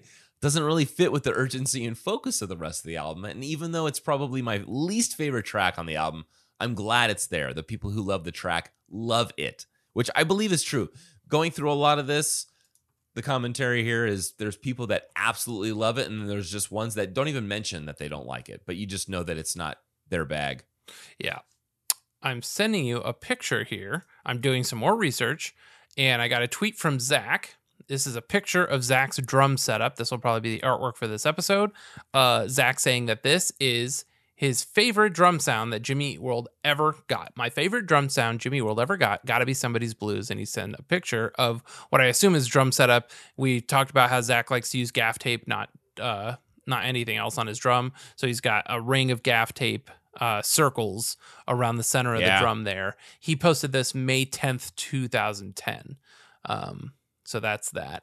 Uh, eight, August tenth, twenty sixteen, used this drum on Gotta Be Somebody's Blues. This is the same head and tape that was on the drum. And Zach uh, posts an Instagram link. So here's another photo of that and snare. You can, you can look at that moving blanket that's on the, the uh, bass drum. You can really tell in this song just how muffled that yeah. bass drum is. Yeah. All right. Uh, oh, November fifth, twenty twenty-one, I've used one ride cymbal for all of our studio albums from Big Casino to present day. It's the twenty-four inch orchestral special selection ride from Zildjian Company. It's my favorite ride I've ever played. It's also used for all the crashes on Gotta Be Somebody's Blues, says Zach. Uh, and that was just uh, November fifth, twenty twenty-one. And finally, I've got February fifth, twenty thirteen. Eddie Pasa. What did Eddie say? Uh, okay, so Zach posts something on Instagram. It's his son, I'm assuming, playing drums in the studio. And I'll send you this picture so you can t- and so you can see. And Zach's comment, going off, hashtag therapy. And Eddie Pasa responds, that's not an Arnoff Trackmaster six and a half by fourteen back there on the left next to the brass snare, is it? That's great nerd drum nerd stuff. And Zach uh, didn't like it, but he did say, used it on Gotta Be Somebody's Blues, one of my favorite snare sounds of ours.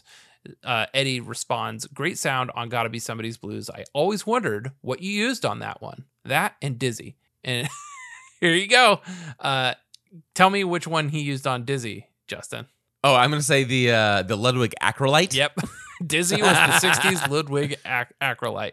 Uh, and Eddie says, one more question. Did you use a Black Beauty on the Future's vinyl-only track, Shame? That's one of my favorites of yours. And Zach says, not sure what I used there. The session is a little fuzzy. Rented some snares that weren't mine. That's cool, man. Some great stuff here. Yeah. Good job, Eddie. Yeah. I'm going to give a bunch of likes to these ten-year-old tweets here. Just like something's happening. Like it all up. I did notice that uh, Zach started playing Loodle. uh, yeah, I saw that. And you I was bo- like, oh, man, hell yeah. um, yeah, so many. And uh, so Eddie Pasa, let me let me see, because he's talking to him a lot about drums. He's got a picture here with like most of the cast of The Next Generation. Uh, retweets and likes are not endorsement of you as a person. He's got a Facebook. He's got D C Filmdom movie reviews. Here's his link tree. What's he do? It's got music, mechanic. So he does music, but yeah, I don't know. Yeah, I'm checking him out too. His, his Facebook uh, came up first. Oh, okay. Nothing else. Eddie Pasa music. Huh. huh. Okay. So yeah, it looks like he. I mean, he, I mean, he got Zach's uh, attention. Talking right, talking about stuff. Uh, let me check this. Uh, this is, Eddie is a tiny Asian drummer who also happens to sing, play guitar. Look, uh, what is this? This has got to be his own little. Uh, uh, he's pretty good at the Kevin Bacon game too. that's that's the way they open this article from Live Music. Eddie Pasa in Virginia. Nice. That's where. Did you see live. This from Goodbye Sky Harbor on Reddit? Uh, the Reddit A M A that Jimmy Eat World did. Goodbye Sky Harbor mentions uh-uh, this. Okay, no. So what is the one song of yours you haven't played slash rarely play live that you'd like to start playing? This is uh, posted to their A M A. What's the, let me mouse over this, nine years ago. June sixth, twenty thirteen at just about one p.m. Pacific Daylight Time. Uh, are you thinking of covering any songs in the future, either to release or just play at gigs? And Jimmy Eat World responds, Gotta Be Somebody's Blues. We've never played it, but we'd like to at one point start playing it. And uh, that was it. And then somebody who deleted their profile since says, oh God, I love that song so much. Would love to hear a live version. And uh, Goodbye Sky Harbor responds, that song is really awesome. So yeah, there it is. And they said, come back, uh, come back to Wales, please. Let me ask you, you've got uh, two headline, or I'm sorry, not two opening bands. Let's just say an opener. You've got another a band, Jimmy World plays. They are two-thirds through their set. They play Gotta Be Somebody's Blues. David, do you go up to use the restroom or grab a beer, or do you stay and listen to this? I very rarely go to the restroom and grab a beer during shows. Okay. Yeah. All right. Yeah, I think I would stay. If it was Gotta Be Somebody's Blues, yeah. I, I, I, I imagine that if it's going to be their time playing it, they'd make it something special. Yeah.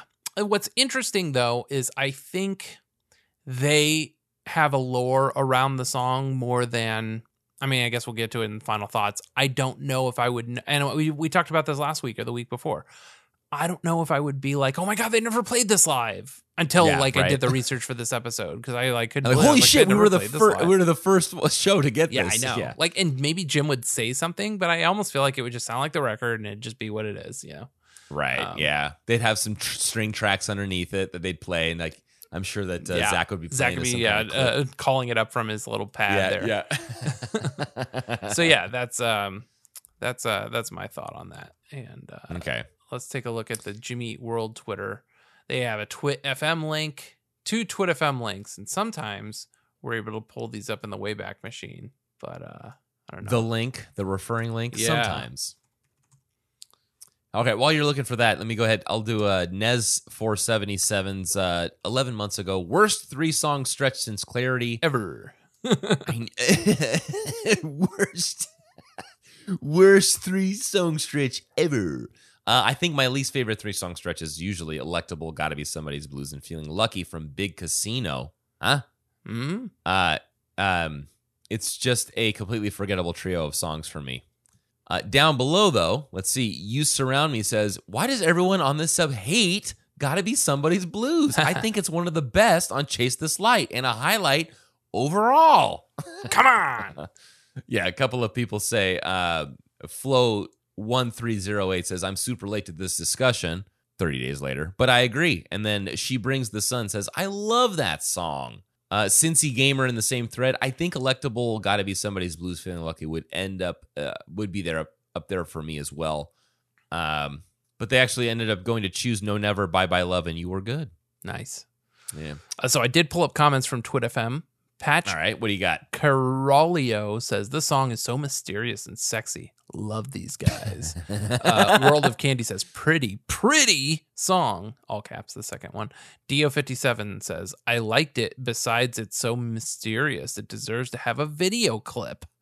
Um, and, oh, this is my favorite one. Kitty Corgi says, needs to be on my iPod now. Love it. So. There are a few uh, songs that I think deserve a fan-made video. In fact, I think this this uh, track does actually have them, but this is one of those songs where I feel like someone's got to do some kind of college uh, university project on it, you know? For sure. it's It just fits that. Uh, from two years ago, Stormlight ninety-eight, discussion tag on this one for a self-post. Musicians! What are your favorite Jimmy Eat World songs to play? I can't believe this one shows up in here. Uh, what instruments do you guys play, and what's your favorite Jew songs to jam out to? I'm a bass player myself and really enjoy playing songs like My Best Theory, Pass the Baby, Sure and Certain, Kill, Open Bar Reception, Here It Goes, Get It Faster, Bleed American, Lucky Denver Mint, Gotta Be Somebody's Blues, and Just Watch the Fireworks, to name a few. Can't wait to learn some songs on album ten. Uh, I also noticed, I want to say it was in Reddit, but somebody had asked, and maybe it's me being this pretentious musician, but they were a bassist just starting out, and they said, can somebody help me with the tabs for Gotta Be Somebody's Blues? And no, there was no comments in the thread. Yeah. Nothing. No one. And Silence, I thought to crickets. Partially, I thought, that's sad that no one commented, but then as a musician, I think, this song wouldn't be that difficult. No. Right? I always just say, just few. pick up your instrument and play. You can yeah. do it. And what sounds I believe you, in you. you I don't know you. I don't right. know what instrument you're playing. Just play. Just play along Just with play. it. You're going to learn so much. And if you play it wrong, you're going to learn how to harmonize with yourself. Because, uh, you know what I mean? Like, I, I don't know. I, yeah. I, just pick up and play. You don't need the tabs. Yeah. If you want to yeah, learn, it, like, if you really want to learn it because you're, uh, I don't know.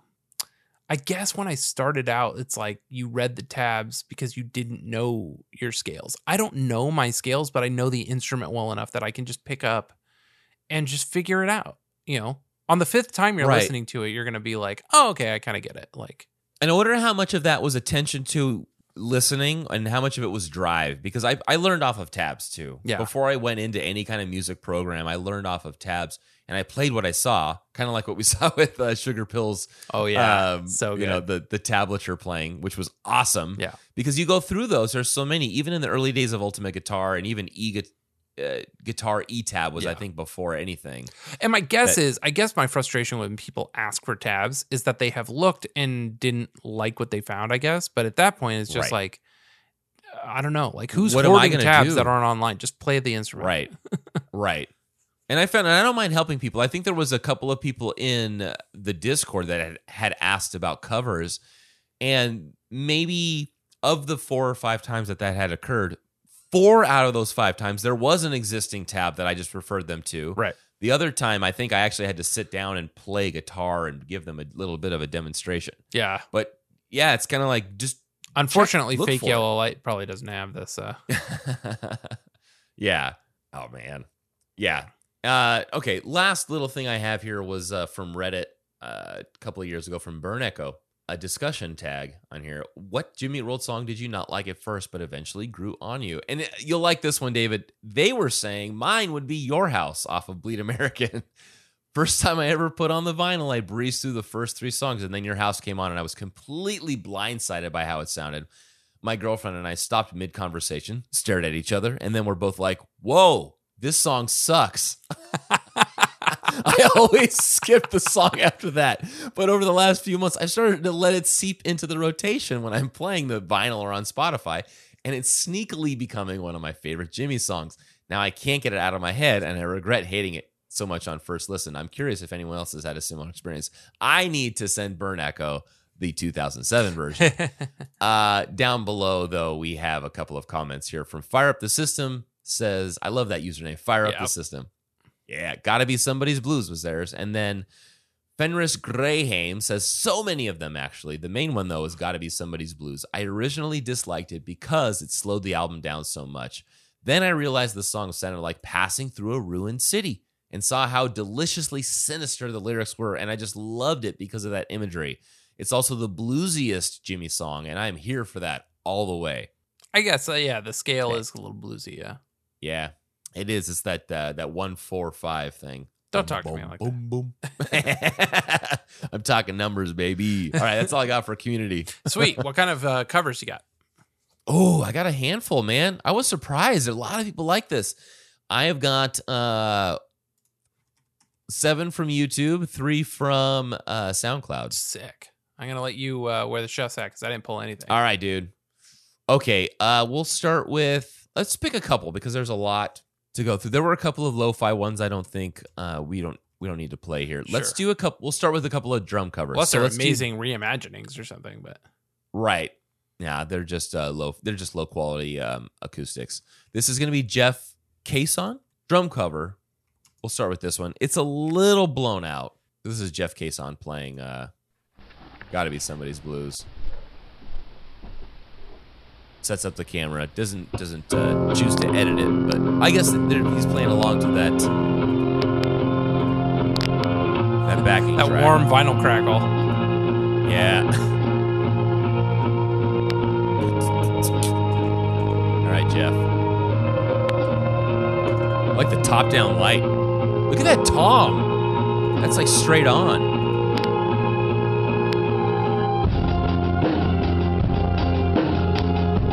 Yeah, you're like attacking the tom that way. Yeah.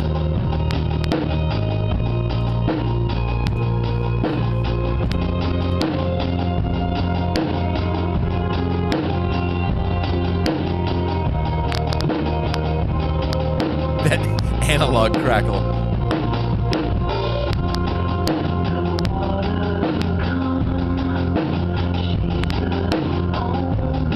Sounds clean, uh, aside from, uh, I mean, his playing sounds the clean. The warm crackle, yeah. If this video were a color, it would be orange.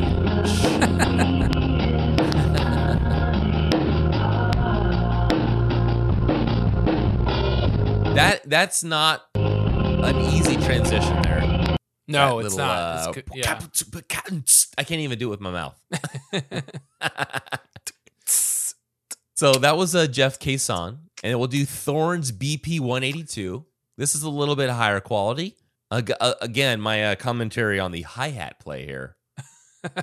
From this is, hi-hat uh, play sounds like is, a kinky... Uh... yeah, Thor's N B P one eighty-two. Ah, oh, dude, I love it, dude. The sleeveless t-shirt.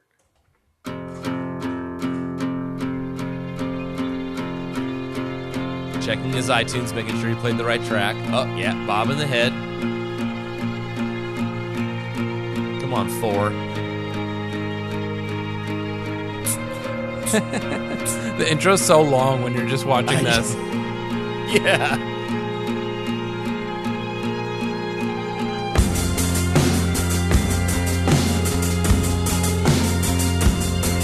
This song is a it's a good test in re- reservations when you want to play, because I want to play faster than he's playing, you know? Yeah.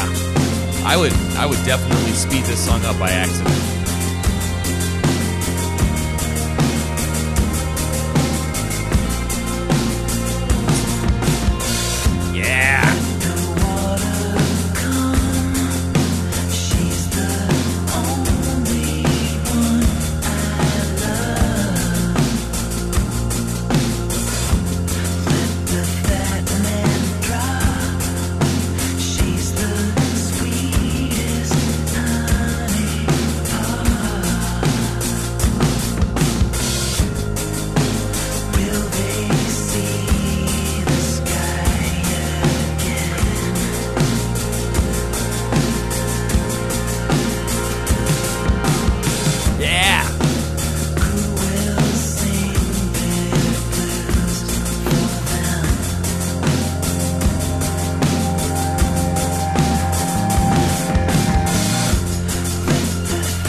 Man, you know what? I just th- I just realized. You know, uh, did you listen to the Beatles? Eh. Eh.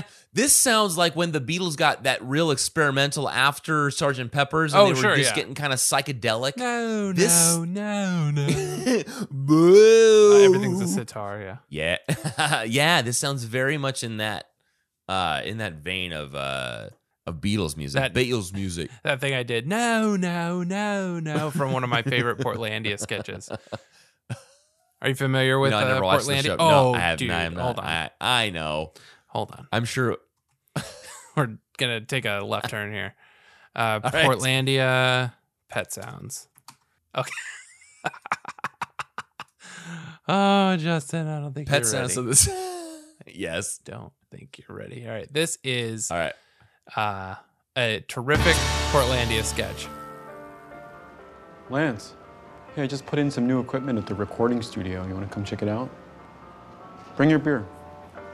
So I put the whole studio down here. This one's great. They use this kind on Pet Sounds. You know Pet Sounds. Come on. Amps. It's like nineteen sixty-two. Same kind they use on Pet Sounds. You hear that snap? You hear that clap? This is you and me hanging out. Got all the top quality stuff. I just need the top quality people. I just gotta attract that one important artist, but it hasn't happened yet. It's a matter of getting people up there, you know what I mean? Bring your beer. Effects, mics. I had this lamp brought in from Detroit. Got this from a studio in London, four dollars. I used to use these for some of the drum mics on Pet Sounds, a lot of Beatles type stuff. No, no, no, no, sound a dream. I built this echo chamber. These are the original keys used on Pet Sounds. All right, listen to this. Canyon, canyon, canyon, canyon, canyon, canyon, canyon, canyon, canyon, canyon, canyon, canyon, canyon, canyon, canyon, canyon, canyon, canyon, canyon, canyon, canyon, canyon, canyon, canyon. The lounge looks a little bit like a mess, but I kind of set it up that way. I have the stick sticking out just to kind of catch your hair as you go through. Sometimes I just daydream about like Brian Wilson coming down here. Oh, I can use these. See this chair? Got it from Electric Ladyland in New York. So when you talk to the band, like, how's it sound? What? That's the one. All I need is someone to just come in and book time. And if they don't, I'm out a lot of cash. This show really made me, like, want to visit the Pacific Northwest. Like, when we went to yeah. Seattle, a lot of it was because of this show. You have those twinkle lights, man. Yeah, man. They're beautiful. And the microphones. I didn't even realize that. Yeah.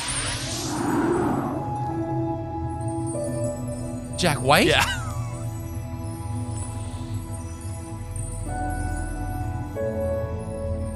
Lance, wake up. Go to the control room. Hi. W- welcome. Uh, th- that's a Neumann mic right there. Got some great vintage amps downstairs, too. Lance, hit, hit record. Uh, right over there, we've got a, a Shure fifty-eight. a hundred bucks, but you know, you know how they sound. Got a great piano down there. You know, a lot of stuff they used on uh, you know, Pet Sounds, that kind of stuff. What a terrific episode. Anyway, no, no, no, no, no, no, no. Yeah, that's the uh, that's the Beatles stuff you're talking about. God, yes. Oh man. Mm. Okay. Thank you for that uh, that left turn. Yeah, dude. Okay. Uh, I've got uh, a lad in the music. A, a lad, lad in, music. in the music. Well, and every every time I see Aladdin, I think of Al-Adin. Al-Adin. Al-Adin. They call me Al-Adin. This is uh, Aladdin, the music. So showing the screen, turning it around. Again, no editing beforehand. Of course not.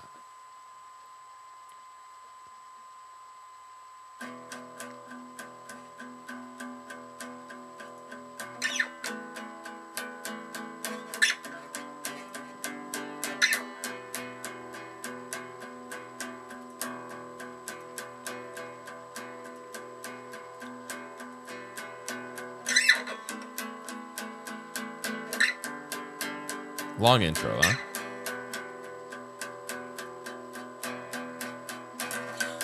Let the waters come. She's the only one I love. Let the fat man draw. She's the sweetest honey pot.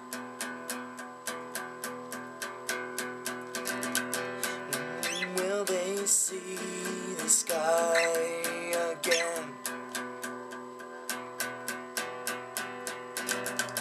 Who will sing the blues for them?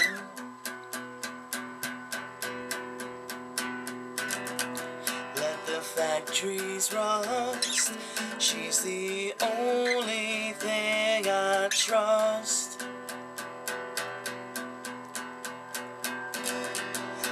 The virus spread. She's the silk line in my bed. Let me see real quick. Looking Let me go down back. The barrel, man. So looking at this, uh, the ah, screen grab, he's reading here, the lyrics. He, yeah, exactly. So he's just, I mean, he's playing those lyric, the, the chords by himself. Uh, let me see if I can jump and see when this was was posted. So good on this individual for being. Yeah, May ninth, twenty twelve. So I don't know if there were any. Um, I mean, it's five years, right? There should be tabs by that point. But good on them for playing and just singing along. Yeah. It sounded okay. Totally. That was Aladdin the music. Uh, okay, I've got Blongo. Blongo. Bongo played alive. I have notes down here. Sounds good. See how good it sounds to you.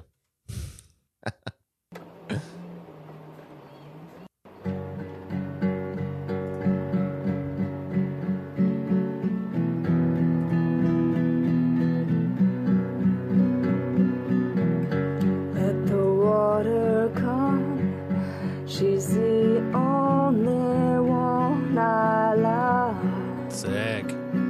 She keep going too? Yep. Yeah. She's the sweetest honey pot. Will they see the sky again?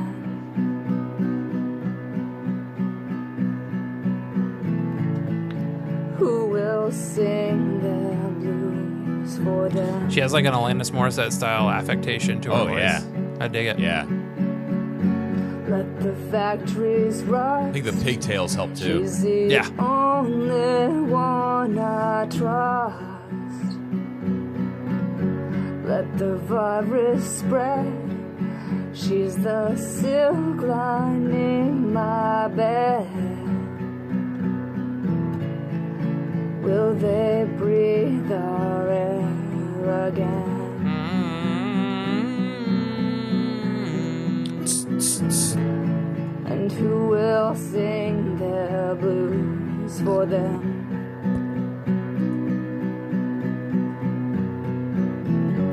When you're feeling moved, you can have yeah, your she got the right lyrics there. All you are. Can't say I do nothing, yeah. I put it all. Where you going to go when they come for you? Yeah. Yeah, man. Dude, so I did do a little bit of YouTube deep diving because I I went to the other video and I was like, yeah, I might as well pull uh-huh. the other thing. So I added a bunch of stuff to the playlist, probably some of the lo-fi stuff. I did find uh, Chris Testa in here. Did you see this that Robert Morton posted? Jay-Z, Jimmy Eat World, Rock Boys, D J Morton mashup. No. I'm interested. All right. Me too. I'm intrigued now. Yeah. I really hope it's a mashup with this song. Let's see. Yeah, baby. Speech. First of all, I want to thank my connect, the most important person with all due respect. Thanks to the duffel bag, the brown paper bag, the Nike shoe box for holding all this cash. Okay. Boys in blue who would grieve before the badge. Okay. The first Bush who ever made the stash. Okay. The rock boys in the building. I'm way into this, dude. Oh, what a feeling I'm, I'm feeling like. Thanks to the lanes, niggas with bad aim. Thanks to a little change, I tore you out the cage. Like, why? Bullet wounds to stop yeah. your buffoonery. Thanks to the pastor rapping at your eulogy. To little Kim and them. So Robert Morton you know posted this. This is eighty-three hundred views, May thirtieth, twenty ten. There's a download option for D J Mortone dot com. In his debut mashup, Jay-Z, Rock Boys, Jimmy Eat World, Gotta Be Somebody's Blue, Mister Tone, or Morton, yeah. Mortone, effectively yeah. created a new musical feel and artistic meaning to Jay-Z's Rock Boys. Mortone's mashup uses juxtaposition to bring a conscious reality to Jay-Z's glorified Rock Boys by hand-picking meaningful phrases from Jimmy Eat World's Gotta Be Somebody's Blues. This combination creates a slower feel which accentuates Jay-Z's lyrical brilliance, while Jimmy Eat World's complex strings and driving beats create collide to create a thoughtful and tasty mashup. Interesting. So they don't know the feeling when them things get across. Put your hand out the window. Feel the force, feel the posh, hit the frost, ice cold. Choose got no flaws, drop got no top, you on the top. Yeah, rock boys in the building tonight. Hey. Oh, what a feeling I'm feeling like. Hey. You don't even gotta bring your paper out. We the dope boys of the year, drinks is on the house. The rock boys in the building tonight. Hey. Look at how I'm chilling, I'm killing this ice. Hey. You don't even gotta bring your purses out. We the dope boys of the year. Drinks is on the house. That's terrific. Mm. Yeah. Dig that it. Was really good. I'm glad you found that yeah, one. Man. Uh, what else you got? Now I have a whole bunch of stuff, I, so. Really? I got one more from uh, YouTube that also showed up on SoundCloud, but we're going to use hers because she's got a video. This is Ruthie Vaughn. Uh, oh, sweet. Gotta yep. be somebody's blue. Yeah. Nice reverb. Very airy. Let the water come. She's the only one I love. Let the like, I'm interested. Like, is she playing along to the track? Because I don't even see the microphone on the shot here, but she sounds great. She sounds so present. Right. Yep. Shit is fresh. Will they see the sky again? She's moving her head, so I can't imagine she's singing into a mic. This right. has got to be after. Will sing their blues. This has seventy-one hundred views, posted March twenty-first, twenty eleven. Let the people have always made fun of me for liking Jimmy Eat World. Some even told me once that Jimmy Eat World is a band that you like, but you never admit it to anyone.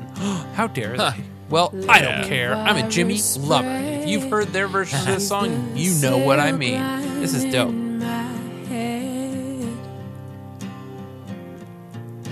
Will they breathe our air again?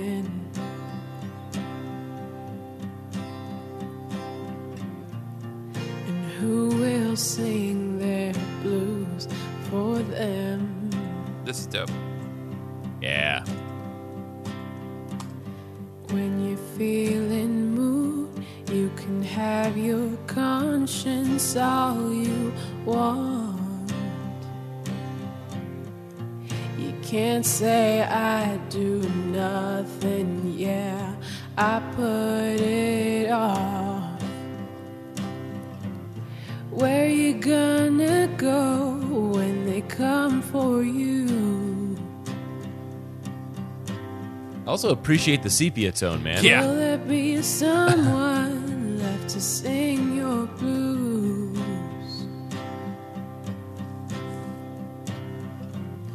Where you gonna go when they come for you?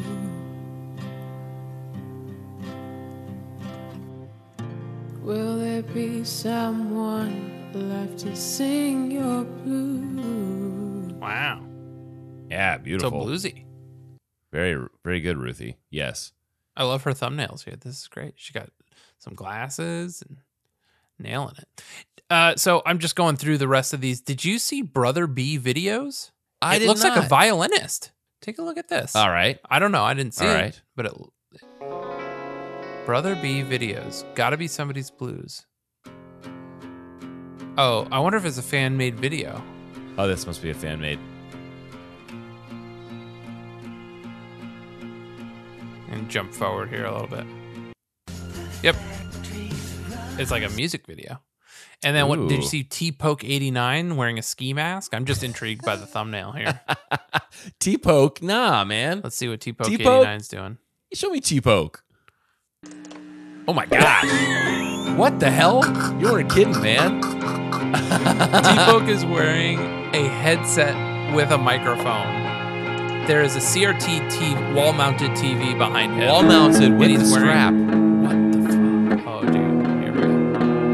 This is why he's got the mask on. He's wearing a full-face ski mask, and it's not black; it's white, which is uh, that's a new.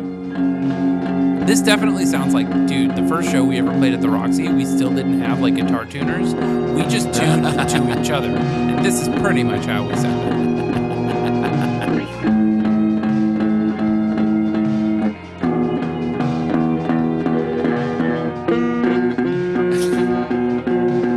Now I'm interested. Do you think he's gonna sing?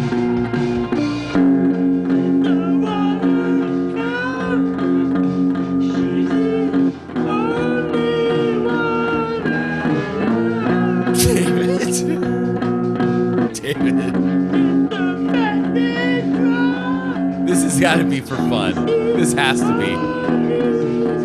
There's no way.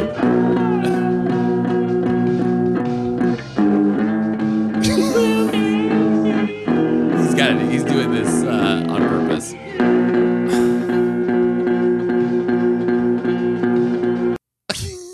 That was great. Yep. Uh, yep. Why don't you fire up text to speech? Because Megan Golding has blessed us. Why don't I? All right. Uh, okay. And does Megan have an intro? Let's take a look. No. Okay, here we go. Let the water come. She's the only one I love. Let the fat man drop. She's the sweetest honey pot. Will they see the sky again? Who will sing their blues for them? Let the factories rust. She's the only thing I trust. Let the virus spread. She's the silk lining my bed. Will they breathe our air again? Who will sing their blues for them? Deep. Yes. Who can know? Get the incense. I don't think we'd heard that one from Megan Golding. Now, I did see this. Uh, uh-huh. It's in the YouTube playlist. I'm assuming it's a, mu- a fan-made music video, but Salty Mike, not five days ago, uploaded this video. Oh. I'll watch a couple minutes of it. Salty Mike. Good old Salty Mike. This is Mike, weird. Man. It was like... Oh, let the water come. Got it. He replaced the water in the cooler at work. Oh my god.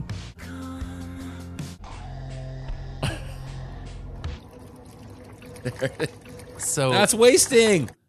This is uh, posted February fifteenth, twenty twenty-two.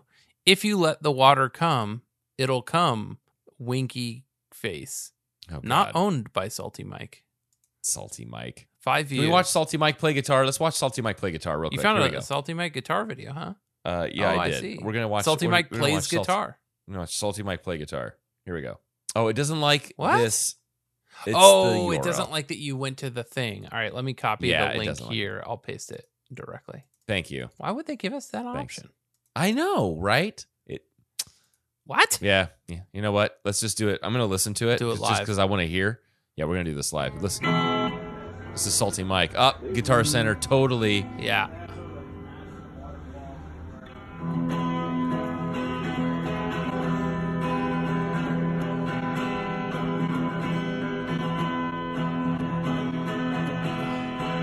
Dude, Ward Teva's out on purpose.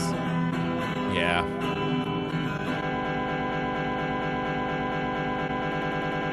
Oh, I know what he's going for. He's going for a very uh, Tim and Eric. Tim and Eric. Yeah. yeah. Okay. Neat. Uh, yes. All right. Sweet. That's it for YouTube. And did you you said you had SoundCloud or? Yes, I got three, man. I got some good Sweet. ones. Uh, I'm gonna oh, I'm gonna go backwards. We're gonna start with The Night one two three one three. It's gonna be The Night one two three one three. Let the water come. She's the only one I love. Oh, I kind of like this. This reminds yeah. me of yeah. you and me, and me and you. No better. yeah. A little bit of the Turtles.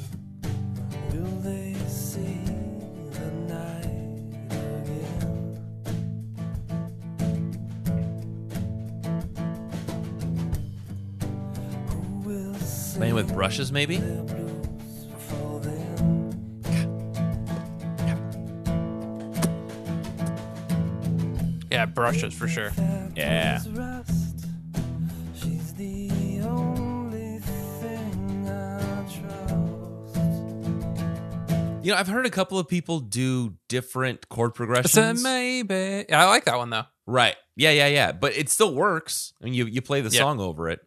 Uh, okay, let's do this. It, Eero Siegel, Solo Electric. This is cool. Let's listen to this Solo Electric real quick. I enjoyed this, and I like the little visual here, the feathers. Oh, yeah.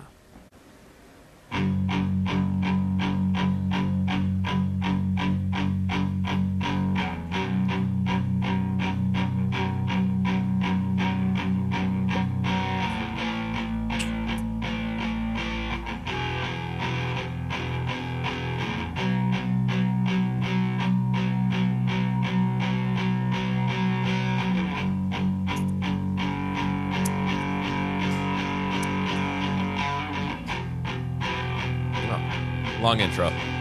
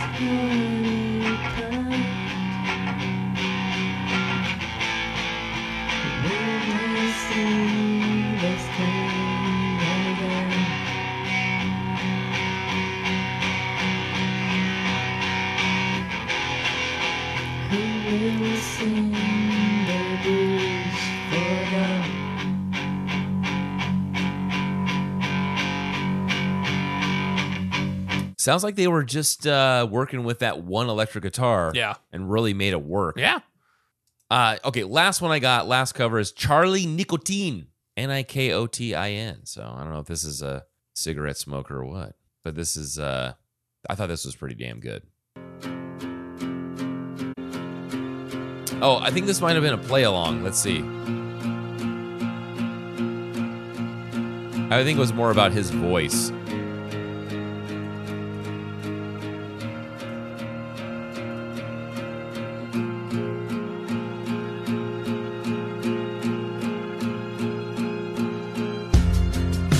So he must have been playing to the backing track. Come on, Charlie, give me something good.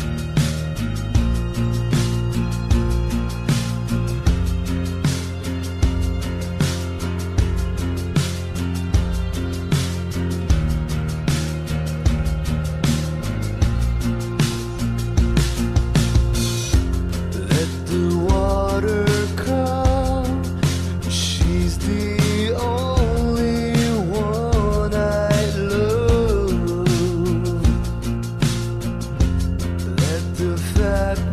drop. She's the sweetest honey bar. Will they see the sky again?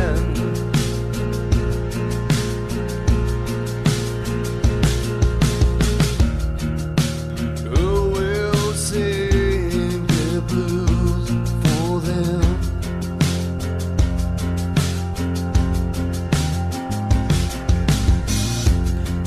The factories rust. She's the only thing I love those harmonies. I yeah. trust. Yeah. Yeah. Let the virus spread. She's the silhouette in my bed. Will they breathe our air again? Sounds kind of cool, though. Yeah, totally. I Right? dig that. Yeah. God, I forget how long that damn intro is. Yeah, right. It's like it goes on for Yeah. a count of eight when it should have gone on for a count of four, or maybe it's sixteen Right. and eight or something like that. Yeah. Yeah. Yes. Half. Yep. Yes. All right. Uh, that's all my covers I got. Well, great, Anything man. else for you? Uh, I've got. Uh, unless you want to talk final thoughts, uh, that's all I have for the song. I, I have I have one Oh, a rave D J. Rave D J. Rave, rave D J. Check this out. I took okay the one good thing from Ryan J. Meehan, that punk contributing writer for the Crimson. Oh, uh, yeah. Came his co- his his little backhanded comment about what this song actually what what did he say? Uh, this is what he said: uh, a ripoff of Nine Inch Nails, Closer. Oh, Well, I'll tell you what I did. I put them together, and I'll, you know what? yeah. It fucking works, man. Yeah. Here we go.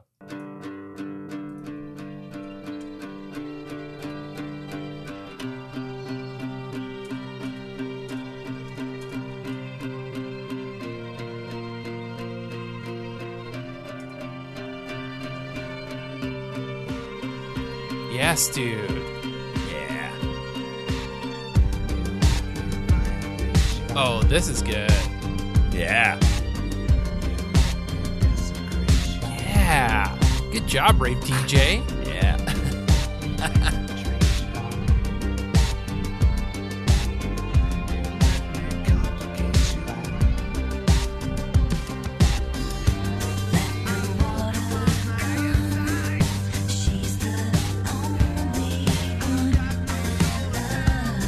This is great. Yeah. Yeah.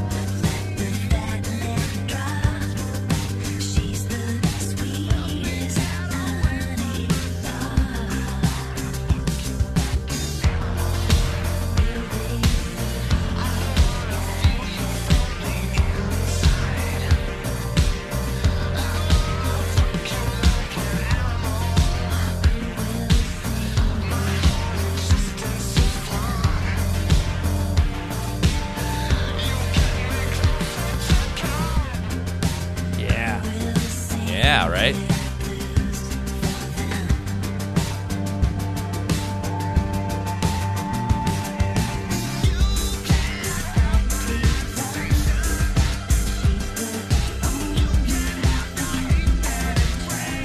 I, it's that, yeah, it is that percussive, like, drive Yeah. that, like, makes these work.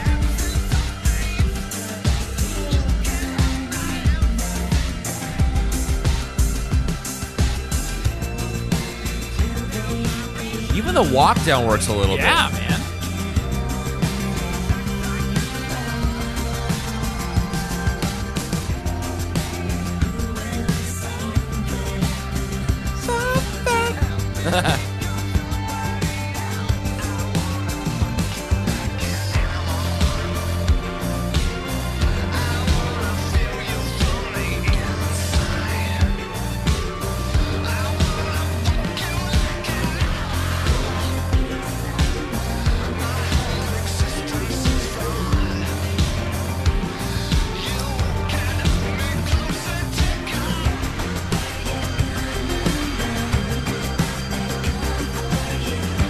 Yeah, this is good, man.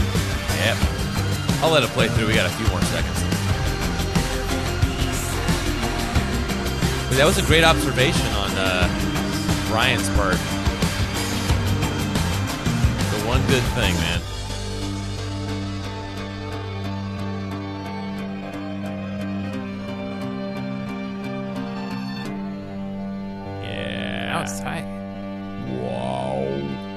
Yep, Closer Be Somebody's Blues. That was the name of that one. So I took, Closer it's be. still uh, it's still putting together right now, but I did take the orchestration comp- comparison that we made with Dog Problems, and I made Dog Problems Somebody's Blues. uh, it's eighty percent right, rendered, see. but uh, I'm interested to see where this goes. Because I'm excited. I think Dog Problems, I think the tempo is kind of all over the place, so I don't know how well this is going to work.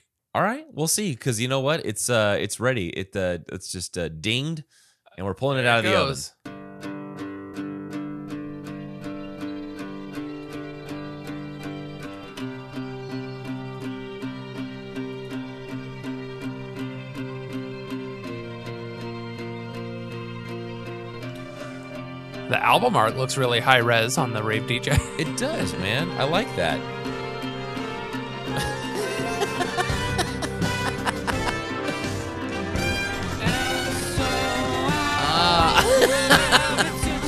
It ain't terrible.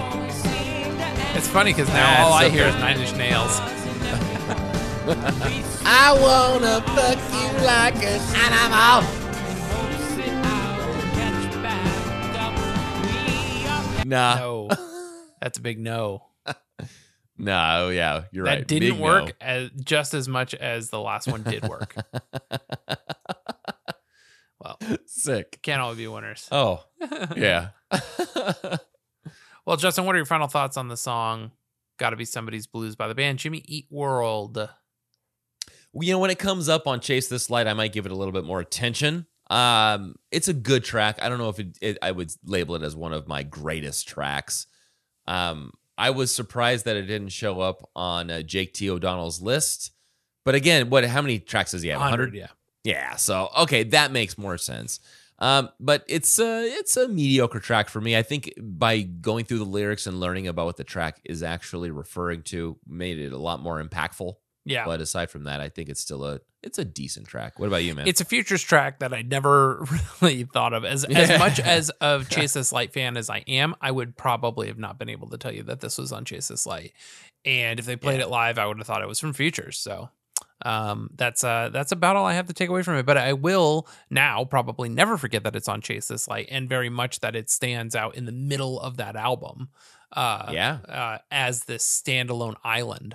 Uh, and so for that, I am excited to have done this episode with you, Justin. So yes, uh, if you see somebody uh, going through a bout of the blues, and it's got to be somebody's at some point, uh, please remember to be excellent to each other.